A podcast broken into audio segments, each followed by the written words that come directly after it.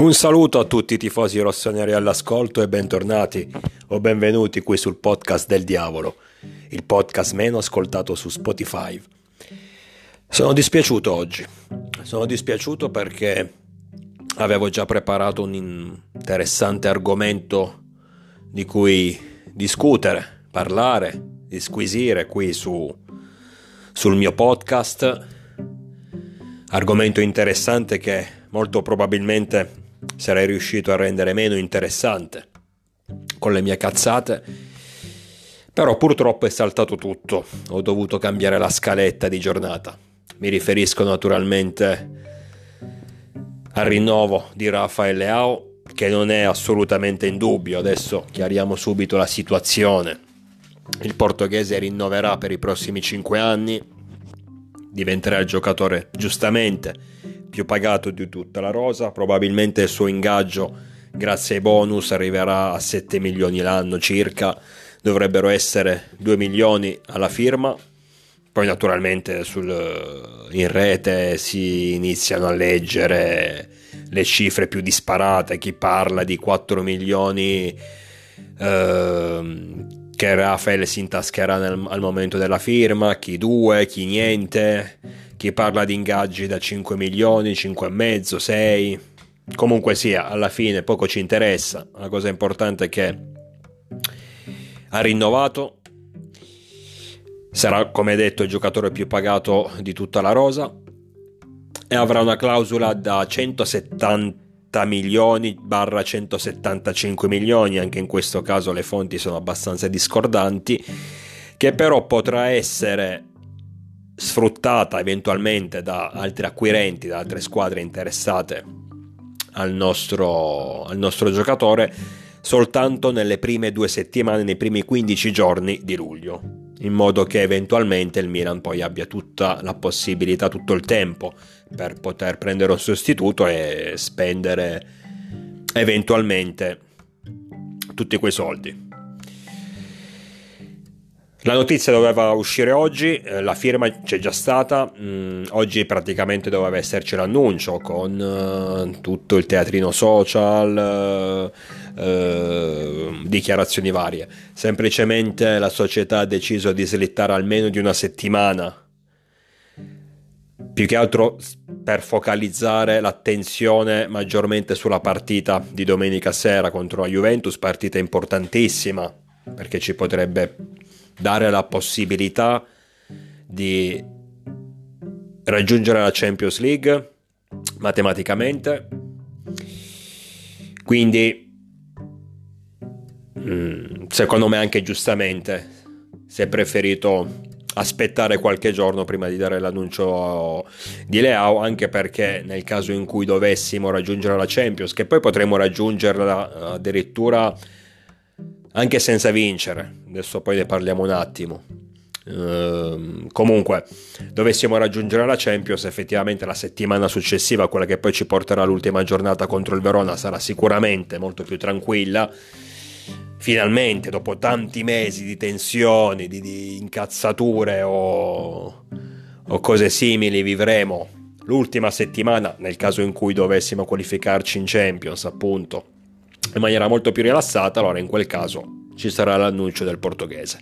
Secondo me, apro una parentesi, ma questa è una mia sensazione, se non dovessimo raggiungere la qualificazione tra i primi quattro posti questa settimana e quindi dovessimo aspettare la uh, settimana successiva, la partita contro il Verona, questo si potrebbe verificare nel caso in cui uh, dovessimo perdere contro i bianconeri e Roma o, o, almeno l'Atalanta dovessero, se non tutte e due, dovessero comunque vincere le loro sfide.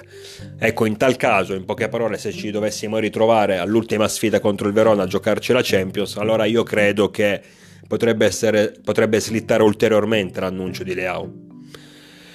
Ma comunque sono sottigliezze queste qui, non, quando arriva il giorno X, il giorno Y, non ci interessa. La cosa principale è che sia che comunque il, il portoghese abbia rinnovato.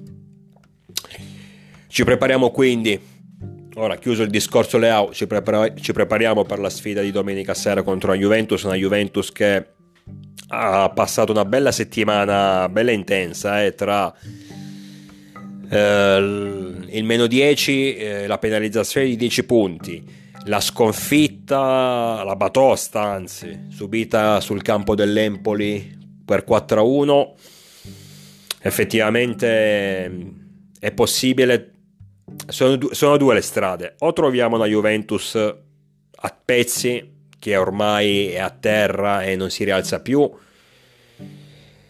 che ormai non ha, non ha, più le forze per reagire, oppure troviamo una squadra bella incazzata che, pur avendo poche chance di rientrare tra i primi quattro posti, vorrà comunque giocarsi il tutto per tutto. Secondo me è più probabile la seconda strada, quindi attenzione non andiamo a fare una, una gita di piacere a Torino, assolutamente. Non dobbiamo pensare di andare ad affrontare una squadra già morta. Non dobbiamo pensare di essere già in Champions League, anche se effettivamente eh, ci siamo ritrovati eh, nel giro di una settimana dal post eh, Spezia Milan al post mm, Empoli Juventus. Ci siamo ritrovati dalla, d- dall'avere pochissime chance di andare in Champions il prossimo anno a, a, ad, es- ad avere praticamente la strada spianata. Perché a noi ci basta una vittoria tra Juve e Verona. Ma anche non dovessimo vincere, partiamo da, da, questa settimana, da questa giornata, anche non dovessimo vincere contro la Juventus, dovessimo perdere, se, se perdono anche Roma contro la Fiorentina e mm, che cazzo è l'altra, l'Atalanta contro l'Inter, ci qualificheremo ugualmente. Se dovessimo pareggiare con la Juve, idem, pareggio della Roma con la Fiorentina, pareggio dell'Atalanta con l'Inter, ci qualifichiamo ugualmente. Se vinciamo con la Juventus, chi se ne frega, ah, via, andiamo in Champions indipendentemente dai risultati altrui. Quindi effettivamente la strada è spianata, ragazzi. Non voglio neanche immaginare la, la possibilità che il Milan non si qualifichi alla prossima Champions League. Ce l'hanno davvero tirata addosso la qualificazione. Poi per carità, adesso io l'ho detto anche in altre situazioni, in altri podcast, non, so, non sarei contento di raggiungere uno dei primi quattro posti soltanto grazie alle disgrazie capitate alla Juventus. Sia chiaro, questo l'ho detto, lo penso tuttora, lo penserò ancora anzi aggiungo, come ho detto in precedenza. Se questo sarà il risultato finale, quindi non ai quarti, ma soltanto grazie alla penalizzazione della Juve, allora mi auguro che il Milan in Champions League la prossima stagione esca ai gironi, magari arrivando terzo, scendendo in Europa League, che sarebbe stata quella la, la competizione che avremmo dovuto affrontare. Però c'è anche da dire che se la Juventus ha sbagliato e ha sbagliato, è giusto che paghi. Questa volta siamo stati noi al momento a usufruirne di questi errori, a sfruttare, a beneficiare di questi errori. Ma ricordatevi l'anno, se non sbaglio, il 2019? Non ricordo bene, comunque l'anno in cui ci qualificammo per l'Europa League eh, da mi pare eravamo, se non sbaglio eravamo sesti, ci qualificammo al sesto posto. Sì, perché credo che quello era l'anno in cui la Roma era arrivata quinta. Comunque, è dato che anche noi avevamo fatto un po' di casini con i bilanci, tutta sta, sta roba qui, che adesso non, non entro nel merito, comunque ci siamo capiti, dovemmo rinunciare all'Europa. Tant'è che al nostro posto ci andò il Torino, se vi ricordate. Eppure non ci fu un caso nazionale, cioè nessuno batte ciglio. La notizia durò praticamente un'ora. Milan fuori dall'Europa, ci va il Torino, amen, finisce qui. E noi zitti zitti ci siamo fatti il campionato successivo senza giocarci una competizione europea, che per carità l'Europa League non è la Champions League, ma comunque è una competizione europea in cui noi sul campo ci eravamo qualificati che dovevamo rinunciare. Senza batter fiato, senza batter ciglio senza dire nulla, senza lamentarci. Accettammo il giudizio, perché avevamo commesso degli errori e abbiamo pagato. Quindi stessa cosa per la Juventus, poi è normale che il tifoso, io stesso lo ripeto, voglia comunque qualificarsi sul campo. E le possibilità ci sono. Allora, l'ultimo podcast, ora mi è venuto in mente, probabilmente ho fatto un errore, dicendo che se dovessimo battere la Juventus, appunto andremo in Champions League e in quel caso andremo in Champions League a prescindere, cioè saremmo andati in Champions League a prescindere dalla penalizzazione. No, mi sbaglio, perché se dovessimo battere la Juventus senza penalizzazione significa che saremmo a meno due dei bianconeri. Ho confuso Uh, ho fatto male i conti. In pratica, se noi battiamo la Juventus, ma l'Atalanta batte l'Inter, noi scavalchiamo i nerazzurri, ci qualifichiamo al terzo posto, cioè ci qualifichiamo in Champions League, raggiungiamo il terzo posto e in quel caso potremmo, con un buon risultato anche con il Verona, adesso poi non, non ho fatto calcol- calcoli ulteriori, comunque potremmo raggiungere la Champions League solo in quel caso grazie alla a prescindere, scusate, a prescindere dalla, dalla penalizzazione della Juventus. Altro caso sarebbe se battiamo la Juventus e, la Juventus e battiamo il Verona e la Juventus perde anche l'ultima partita. In quel caso supereremmo i bianconeri. Eh, no, perde o pareggia l'ultima partita. Quindi noi battiamo Juve e Verona la Juve perde contro di noi e perde l'ultima partita, non so contro chi giocano, in quel caso, anche senza la, la penalizzazione di 10 punti, noi avremmo superato la Juventus e quindi ci saremmo qualificati in Champions League a prescindere dalle disgrazie altrui. Penso eh, che, mi sia spiegato abbastanza male, questo lo so, comunque ci siamo capiti, dai le possibilità per raggiungere la qualificazione senza sfruttare diciamo aiuti esterni chiamiamole così ci sono. Vediamo di sfruttarla al massimo partendo appunto da, sabato, da domenica sera. Facciamo il nostro dovere. In queste ultime due partite diamo il massimo quello che troppe volte quest'anno non siamo riusciti a dare diamolo negli ultimi 180 minuti Prendiamoci questa Champions League in modo che si possa iniziare a pensare alla prossima stagione sicuramente in maniera più serena, con la consapevolezza di poter anche spendere qualcosina di più sul mercato. Credo che comunque, e qui mi riallaccio all'argomento principale del podcast, che non sarebbe stato questo l'argomento principale del podcast, come ho detto inizialmente, ma lo facciamo diventare adesso. Voglio dire, credo che indipendentemente dalla qualificazione in Champions, il Milan potrà comunque avrà la possibilità di spendere qualcosina in più rispetto almeno alle altre italiane. Ecco. Per la prossima campagna acquisti per un motivo, perché di oggi è la notizia che finalmente abbiamo raggiunto cioè abbiamo eliminato il rosso in bilancio.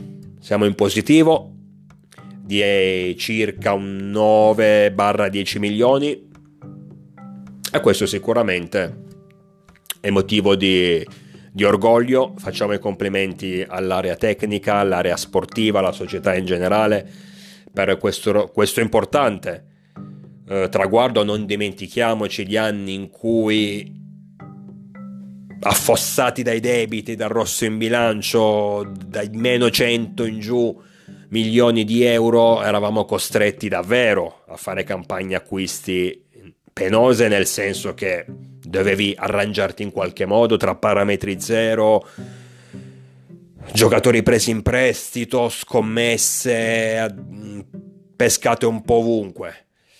Adesso invece, finalmente, e sono sicuro che già da quest'estate vedremo la differenza, possiamo fare una campagna acquisti totalmente diversa, che con la acquisizione con raggiungimento della Champions League potrà essere più importante e più corposa. Ecco allora qui il frutto del peccato, no? Il, il, il bilancio. Perché il frutto del peccato? Perché una volta usci- appena uscita la notizia che appunto il Milan ha raggiunto, ha raggiunto il break even eliminando il rosso in bilancio, sui social i soliti tifosi, fenomeni. Parlo di tifosi del Milan, eh, che sia chiaro. Io mi rivolgo, mi rivolgo ai tifosi del Milan, in generale, perché sempre detto, un tifoso avversario che viene a sfottere ci sta, fa parte del calcio. L'importante è essere entro i limiti. Il problema è quando il tifoso della tua stessa squadra rompe i coglioni. No? E dato che purtroppo, nonostante la nostra gloriosa storia, nonostante la nostra gloriosa maglia, la nostra gloriosa squadra, abbiamo fin troppi tifosi cazzoni, mi ritrovo a dover fare questi discorsi, mi ritrovo a dover affrontare queste tematiche.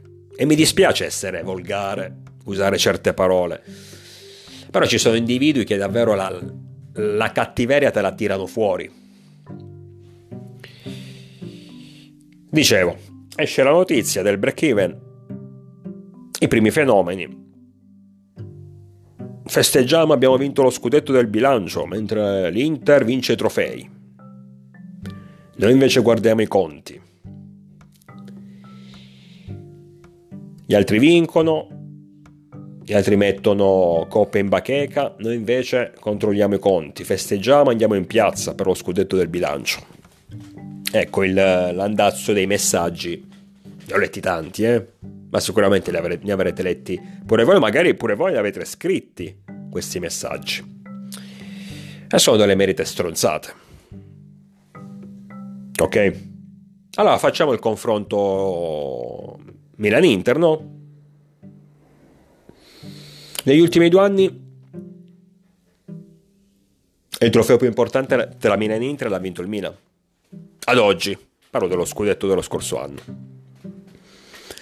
Vero che l'Inter giocherà la finale di Champions League, senza dubbio la Champions League è molto più importante dello scudetto, ma senza dubbio l'Inter quella, questa finale la perderà a meno che dovesse capitare un cataclisma, a meno che tutta la squadra del Manchester City dovesse essere colpita da una dissenteria a poche ore dal match, dalla finale, allora lì magari l'Inter avrebbe pure delle possibilità, delle chance di vincere. Forse. Perché un Manchester City zoppo ne fa 3 all'Inter, un Manchester City in forma ne fa 6. Quindi al, al momento loro sicuramente hanno vinto come negli ultimi due anni, come quantità di trofei ne hanno vinti di più, non lo metto in dubbio, però noi abbiamo vinto quello più importante, quello più bello, quello più prestigioso. L'abbiamo vinto in faccia proprio all'Inter, la scorsa stagione strafavorita. Quest'anno comunque sia, anche in campionato per il momento i punti di distacco sono due. Non mi pare che ci sia tutto questo abisso. Però giustamente appunto il tifoso, il fenomeno, no? Mi viene a dire sì, ma intanto loro quest'anno, oltre tralasciando la finale di Champions League, dove, ripeto, prenderanno schiaffi in faccia, come è giusto che sia, oltre a questo hanno vinto comunque una Coppa Italia da poco contro la Fiorentina, questa settimana, mercoledì, e la Supercoppa Italiana purtroppo proprio contro di noi, vero? E noi niente. Per carità, che sia chiaro, in una stagione brutta, perché noi abbiamo vissuto una stagione brutta. Ci sta benissimo. Cioè, vincere una Supercoppa, una Coppa Italia o tutte e due, a me va benissimo, eh. Che sia chiaro, non dico nulla. Non dico nulla. Tanto di cappello all'O, cioè tanto di cappello all'Inter, no, mai. E complimenti non li farò mai. Ma comunque l'hanno vinti. Meglio di niente, assolutamente. Se noi avessimo ripetuto lo scudetto, allora lì gli direi chi se ne frega della Supercoppa e della Coppa Italia, mi tengo lo scudetto. Però purtroppo noi quest'anno finiamo la stagione a mani vuote, quindi stiamo zitti, perché meglio quello piuttosto che la bocca asciutta.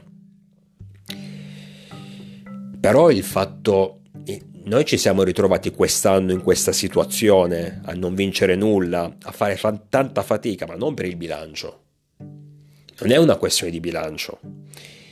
E comunque sia, ragazzi, soprattutto per le squadre italiane, mettiamoci in testa che ormai dobbiamo ragionare anche in quel modo. Non sono più i tempi di Berlusconi, il primo Berlusconi, dove non solo il Milan, ma un po' tutte le squadre in Italia spendevano quello che volevano. Cioè voi ricordate, sol- fateci solo caso,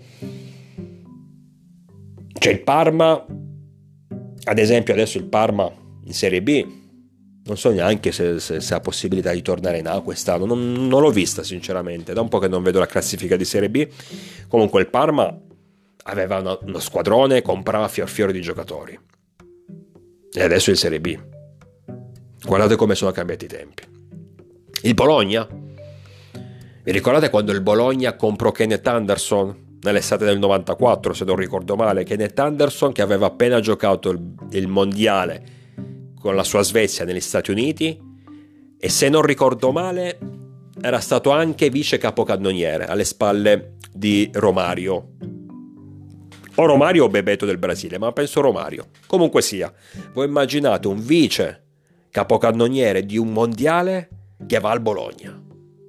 A quei tempi era più che possibile, tant'è che, tant'è che è successo. Adesso è impossibile. Parlando di nuovo del Parma, immaginate, vi ricordate Stoichkov pallone d'oro? Che va al Parma. Ronaldo pallone d'oro che va all'Inter. La Lazio che compra fior fior di campioni dal Valencia, che in quegli anni era una delle realtà più interessanti a livello europeo, tant'è che giocava finali anche di Champions League. Vi ricordate quando comprarono Menghieta, Claudio Lopez, per non parlare poi di altri grandi colpi come Vieri, come ehm, eh, Veron, Stankovic, tanti altri, Nedved. Cioè per fare, ok, cioè ci siamo, ho reso l'idea, no? Per non parlare del Milan, mi ricordo il Milan di Berlusconi che praticamente la campagna acquisti era Berlusconi che chiedeva ai suoi collaboratori ai suoi collaboratori in primis Gagliani ditemi qual è il giocatore più forte, il centravanti più forte in circolazione Marco Van Basten ok vado a prendere. Ditemi qual è l'esterno più forte in circolazione. Il centrocampista più forte Frank Rijkaard ok vado a prendere. Dimmi, ditemi una seconda punta la migliore in circolazione Ruth Gullit ok vado a... cioè ok questo era il discorso mm, così impensabile adesso. Quindi tutto questo per dire Innanzitutto adesso rendiamoci conto che purtroppo le squadre italiane al momento il bilancio lo devono guardare come. Vedete la Juve che fine ha fatto? Vedete l'Inter che ha vinto la sua cazzo di Supercoppa, la sua cazzo di Coppa Italia, ma l'Inter è una squadra che ha delle buone individualità, ma in realtà ha anche giocatori in alcuni casi un po' attempati, una squadra che eh, aveva preso Lukaku e Hakimi, poi li ha dovuti vendere l'anno successivo, adesso Lukaku l'ha ripreso in prestito, ma anche in quel caso bisogna vedere se il Chelsea li rinnova il prestito, bisogna vedere se loro hanno i soldi per riscattare Lukaku, cosa molto improbabile. E già i primi, i primi giornali dicono che la campagna acquisti dell'Inter, nonostante tutto, sarà una campagna acquisti a zero, nel senso posso comprare nel momento in cui vendo Lo stesso Napoli ha fatto una, una bella squadra quest'anno e si è visto ha vinto lo scudetto. Ha dovuto però vendere pezzi importanti, quali Fabian Ruiz, Koulibaly.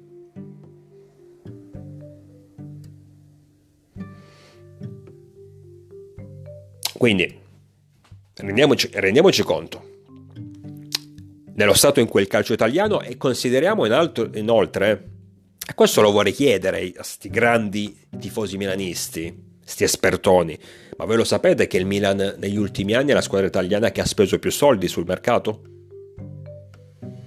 Poi purtroppo alcuni acquisti, come De Ketler, almeno per il momento, non hanno portato i loro frutti, ma i soldi sono stati spesi. Il Milan ricordatevi che è la squadra che appena raggiunta, raggiunta la Champions League, dopo che non ci andavamo, non ci qualificavamo per anni, praticamente due giorni dopo è andata a prendere, è andata a riscattare Tomori dal Chelsea per 30 milioni. Champions League raggiunta, subito preso Tomori, riscattato Tomori. Poi sicuramente siamo una squadra che andiamo a controllare il bilancio, sicuramente anche per non correre rischi con la UEFA, che lo sappiamo che la UEFA con le italiane ha sempre ci, il controllo, ci controlla col lanternino, con la lente di ingrandimento, mentre le altre squadre possono fare che cazzo vogliono, dal, dalle inglesi al Paris.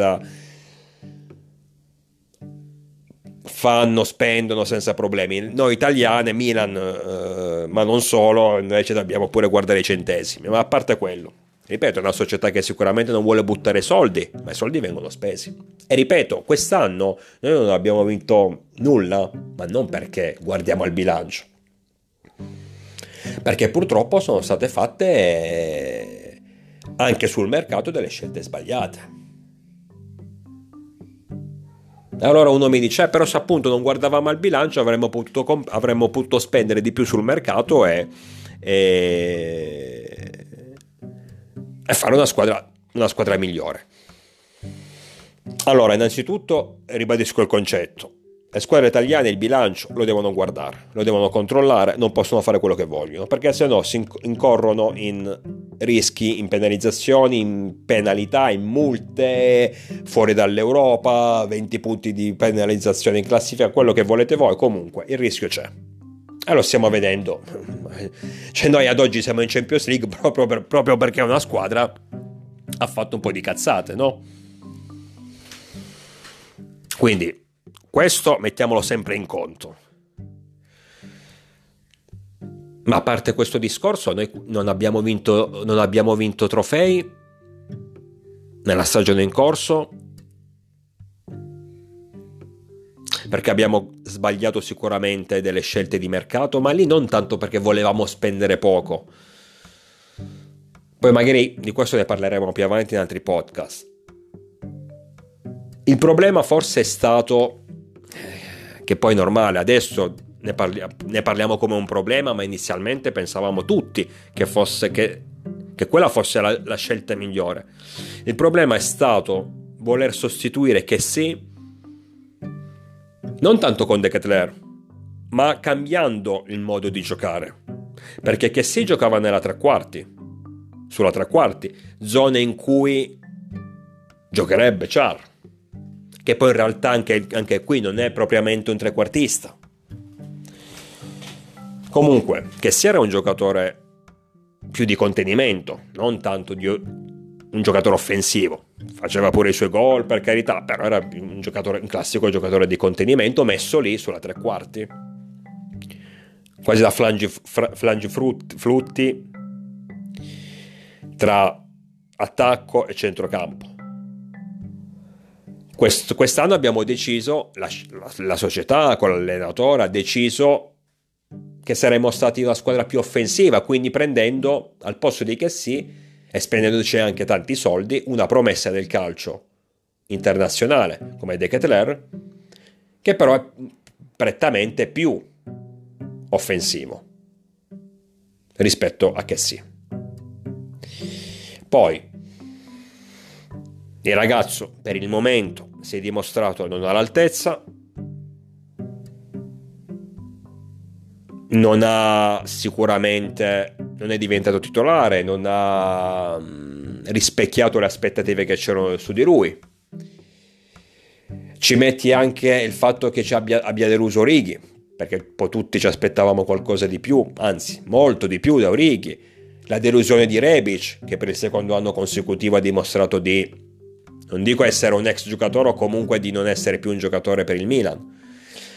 Ripeto, ci mettiamo tante piccole cose e purtroppo il risultato è stato quello che abbiamo visto in questi mesi.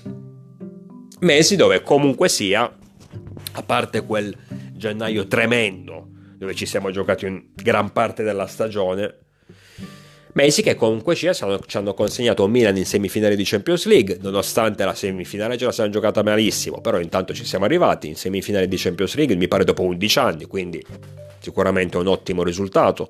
E in questa Champions League abbiamo comunque ottenuto delle vittorie importanti, eliminando avversari di valore come il Tottenham e come il Napoli, quindi ci siamo tolti anche delle soddisfazioni. Quindi un, Milan in semifinale di Champions League, un Milan che al momento è al quarto posto in classifica, al momento è qualificato per la prossima Champions League e abbiamo effettivamente delle grosse possibilità di raggiungere la matematica certezza della qualificazione. L'ho detto, se, se non in questa settimana, la prossima. Quindi non è così tragica la situazione.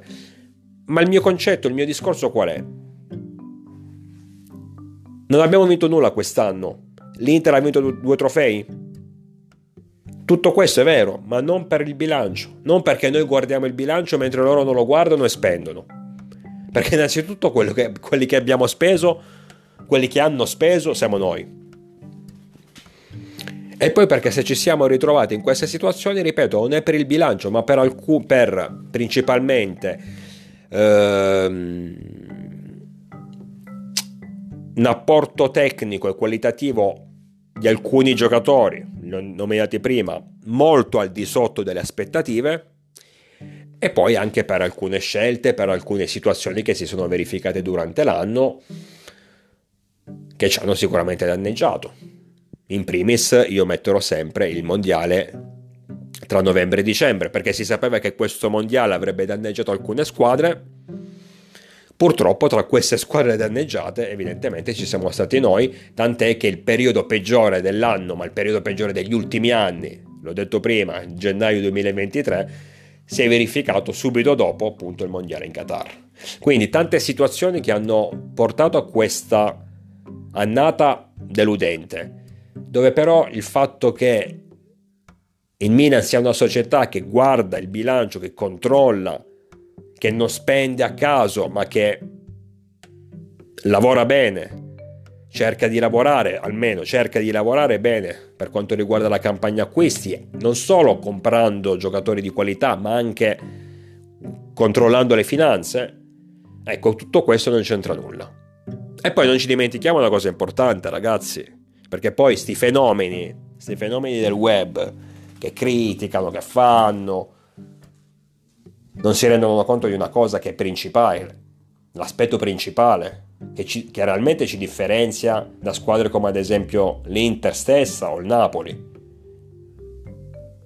Noi non vendiamo nessuno per fare cassa. Se perdiamo i giocatori a zero li perdiamo ma perché loro se ne vogliono andare, perché loro non accettano le nostre offerte. Non perché, boh, andate via. Oppure perché arriva la prima squadra che ci offre che ne so 25-30 milioni e noi subito sbologniamo il giocatore. No, assolutamente.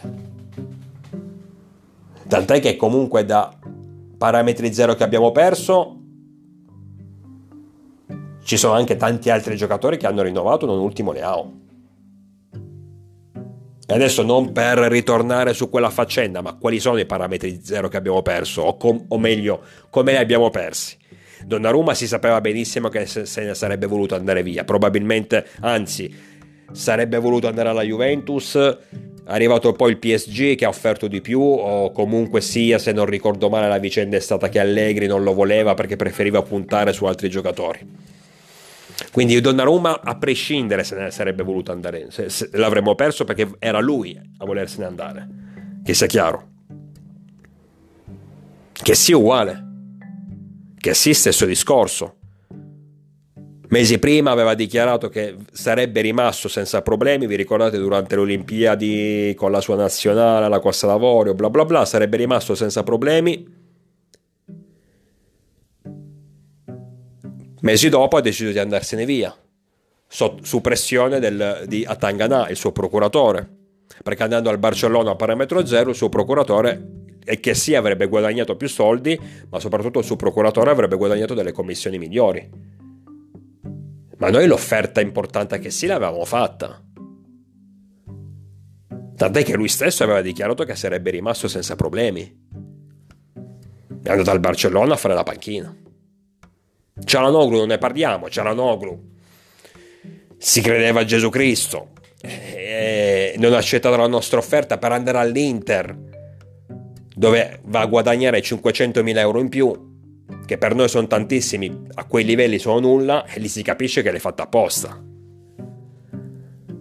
Perché voglio dire, finché arriva un Real Madrid che ti offre 10 milioni, allora lo posso pure capire. Ma se tu stai bene in una squadra e vuoi rimanere in una squadra, non è che arriva l'Inter, poi soprattutto la tua rivale storica ti offre quattro spiccioli in più e tu accetti. Se lo fai è perché vuoi fare apertamente uno sgarro alla tua vecchia squadra. Come una presa per il culo. Ok? Questo è. Cioè, questi sono i parametri zero che abbiamo perso. Comunque non, addren- non, addentriamoci ulteriormente su quei discorsi triti, triti e ritriti, non, non ci interessano. Ripeto, per me il concetto importante che ho cercato di, di, di spiegare come meglio potevo oggi è questo. Avere una società che controlla il bilancio è un'ottima cosa. E se quest'anno non abbiamo vinto, purtroppo è stato così, non è per il fatto del bilancio in positivo, anzi, che ben venga avere un bilancio a più 9, più 10, ma va benissimo. Perché almeno in futuro non avremo problemi e in futuro avremo la possibilità, e lo vedremo secondo me già quest- eh, da quest'estate, di spendere un po' di più rispetto alle italiane. Sono certo, rispetto alle altre squadre italiane, rispetto alle nostre avversarie. E sono certo che anche quest'anno, come sta succedendo praticamente negli ultimi anni, il Milan sarà di nuovo la squadra che in Italia spenderà di più. Fra due o tre mesi ne riparliamo. Ma io sono convinto che accadrà così.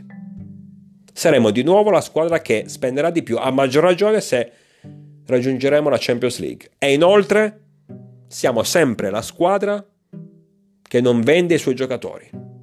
Piuttosto li perdo a zero se io ti faccio l'offerta, ma tu l'offerta che io ritengo giusta, congrua alle tue qualità, tu sei libero di non accettare e te ne vai, ma io l'offerta te l'ho fatta, quella che reputo giusta. Non è che solo per non perderti a zero ti, ti devo riempire di soldi se secondo me non li meriti. Giusto? Quindi, ma comunque sia, i, pezzi, i nostri pezzi da 90 non li vendiamo. Poi per carità, come nel caso di Leao, se ti arriva entro le prime due settimane di luglio un Chelsea che ti offre 175 milioni, 170 quanti sono, pagando la clausola rescissoria. Io vi dico ragazzi che ben venga, va bene, va bene. Mi dispiace perdere un talento come il portoghese, però cazzo con 170-175 milioni ti fai due squadre. Però in quel caso che devi fare? Sono arrivati, hanno pagato la clausola, ti hanno riempito di soldi, amen. Va bene lo stesso. Ma c'è differenza con, la, con altre squadre come l'Inter stessa, che appena hanno un giocatore che vale un po' di più, la prima squadra che bussa alla porta subito si siedono ad un tavolo per chiacchierare. E il Milan se non ti vuole vendere Teo Hernandez, ad esempio, non te lo vende. Non si ferma neanche a chiacchierare, non si siede ad nessun tavolo, non te lo vende e basta. Detto questo, ragazzi, sono già... Eh, quasi 38 minuti di podcast, io direi che per oggi abbiamo concluso. Spero di avervi annoiato come al solito. Comunque sia, a parte questi discorsi che hanno poco senso, sinceramente.